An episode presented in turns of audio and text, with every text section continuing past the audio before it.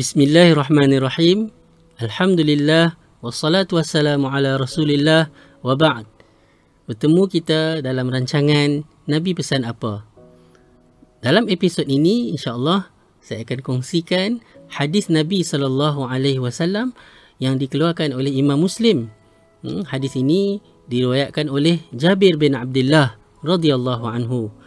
Jabir bin Abdullah merupakan seorang sahabat Nabi yang uh, merupakan top 5 eh, dalam kalangan sahabat yang paling banyak meriwayatkan hadis.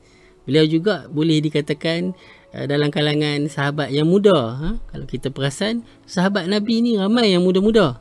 Hmm? Termasuklah uh, Jabir bin Abdullah Al-Ansari, seorang sahabat uh, Ansar. Hmm? Uh, Jabir bin Abdullah menceritakan hadis ini, dia sebuah hadis panjang, hadis panjang. Uh, kerana uh, dia menceritakan perjalanan uh, Nabi sallallahu alaihi wasallam mengerjakan haji. Eh? Seumur hayat Nabi, Nabi hanya melakukan sekali eh, haji dan itulah haji uh, yang terakhir. Yang pertama dan terakhir lah sebenarnya. Cuma dia di, di, disebut sebagai Hajjatul Wada' eh? uh, haji selamat tinggal lah. Kerana beberapa bulan setelah setelah haji Nabi sallallahu alaihi wasallam menghembuskan nafasnya yang terakhir. Uh, dalam haji itu uh, Nabi sallallahu alaihi wasallam juga menyampaikan khutbah. Uh, khutbah di Arafah. Yang khutbah itu uh, dikenali sebagai khutbatul wada. Uh, khutbah uh, selamat tinggal jugalah eh. Uh, bayangkan inilah satu peristiwa yang berlaku yang menghimpunkan paling ramai umat Islam di satu tempat. Uh, dan Nabi menyampaikan uh, khutbah uh, khutbah baginda dan antara pesanan Nabi ya di di di orang panggil apa? Uh, pada peristiwa yang penting ini uh, di di khalayak yang terlalu ramai ini Nabi uh, menyampaikan pesanan ini uh, yang akan uh, saya kongsikan. Apa Nabi sallallahu alaihi wasallam bersabda? Ittaqullah fin nisa. Masya-Allah. Nabi pesan antara Nabi antara pesanan-pesanan Nabi dalam khutbah tersebut Nabi pesan tentang wanita tentang isteri ya konteks hadis ni tentang isteri. Wahai lelaki wahai suami berwaspadalah kamu. Berjaga-jagalah kamu berhati-hatilah kamu dalam melaksanakan tanggungjawab kamu sebagai suami terhadap isteri kamu. Itu maksud dia. Ittaqullaha fin nisa. Kenapa nabi kata fa innakum akhadtumuhunna bi amanatillah furujahunna bi kalimatillahi ta'ala kerana kamu mengambil mereka yakni isteri kamu dengan amanah Allah Subhanahu wa taala dan menghalalkan kemaluan mereka yakni isteri-isteri kamu dengan kalimah Allah apa maksudnya hmm? hadis ini nak menceritakan bahawa perkahwinan maksudnya kita menerima isteri itu adalah sebagai amanah hmm?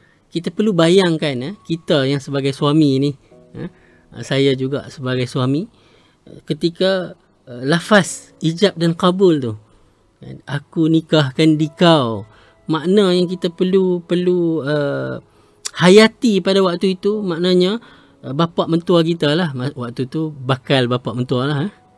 uh, yang telah memelihara membesarkan mendidik eh, daripada kecil sampailah nak kahwin tu. Ha, katakanlah kalau kahwin tu umur 25 ni aku jaga ni daripada kecil ni aku didik ha, sem, apa ni nyamuk nak gigit pun aku tak bagi. Hari ni aku serahkan aku nikahkan dikau tu aku serahkan. Tanggungjawab ha, mendidik memelihara melindungi menjaga anak perempuan aku ini kepada kamu. Kita pun yang pengantin lelaki ni saya terima nikahnya. Maknanya saya terima ha, saya terima amanah ini.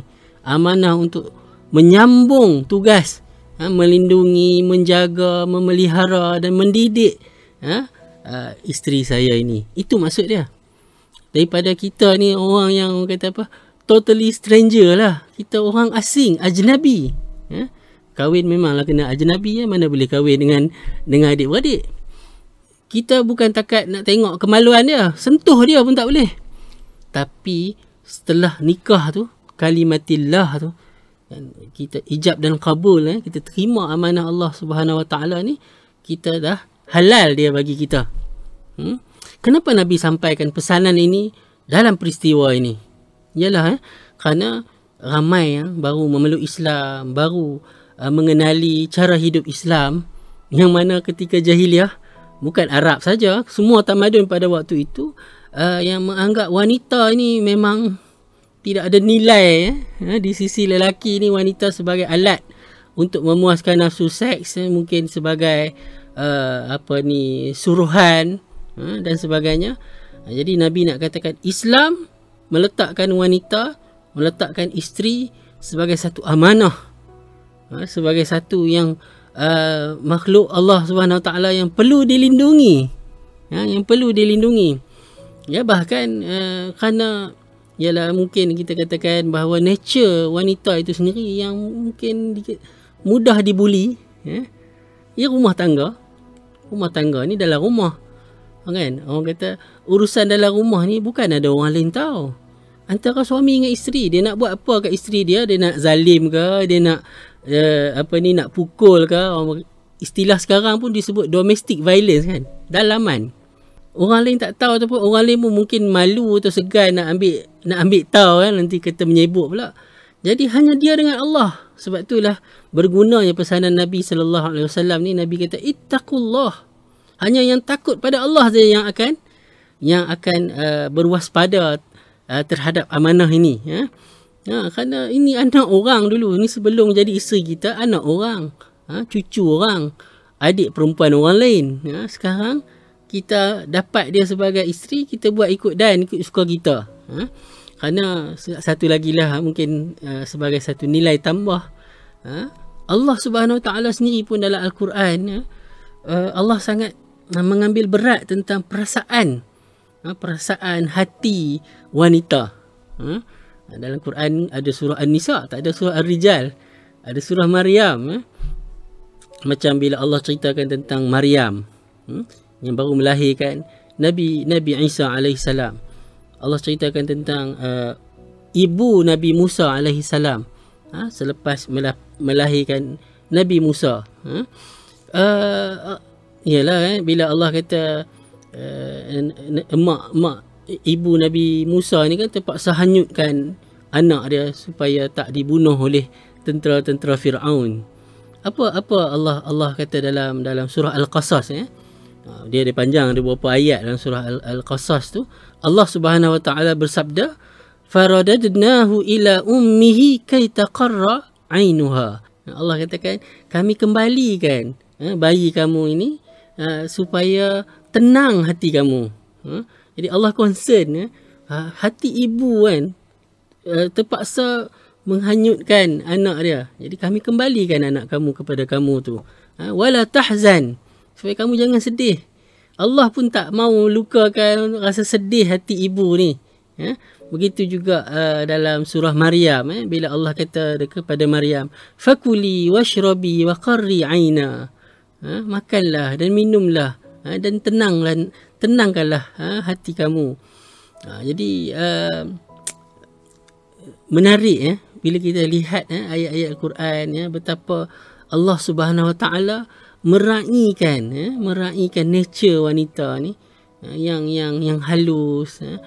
kalaulah Allah dan Rasul ya, dalam hadis lain Nabi Nabi pernah pesan ya, uh, mahlan ya, ber, ber, slow slow ya, bila bil qawarir ya, ada seorang sahabat ya, dalam hadis sahih Muslim dia dia tarik unta yang dikenderai oleh wanita-wanita. Dia tarik kuat sangat kan Nabi kata bawa pelan-pelan ya ni kaca-kaca ha? fragile.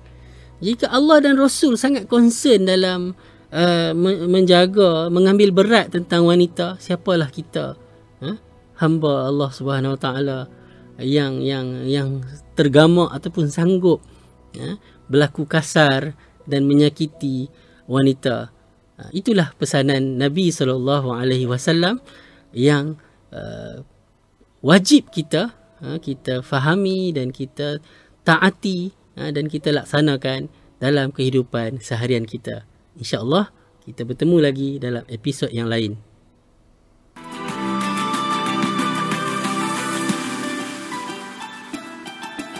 Bersama membina masyarakat rahmat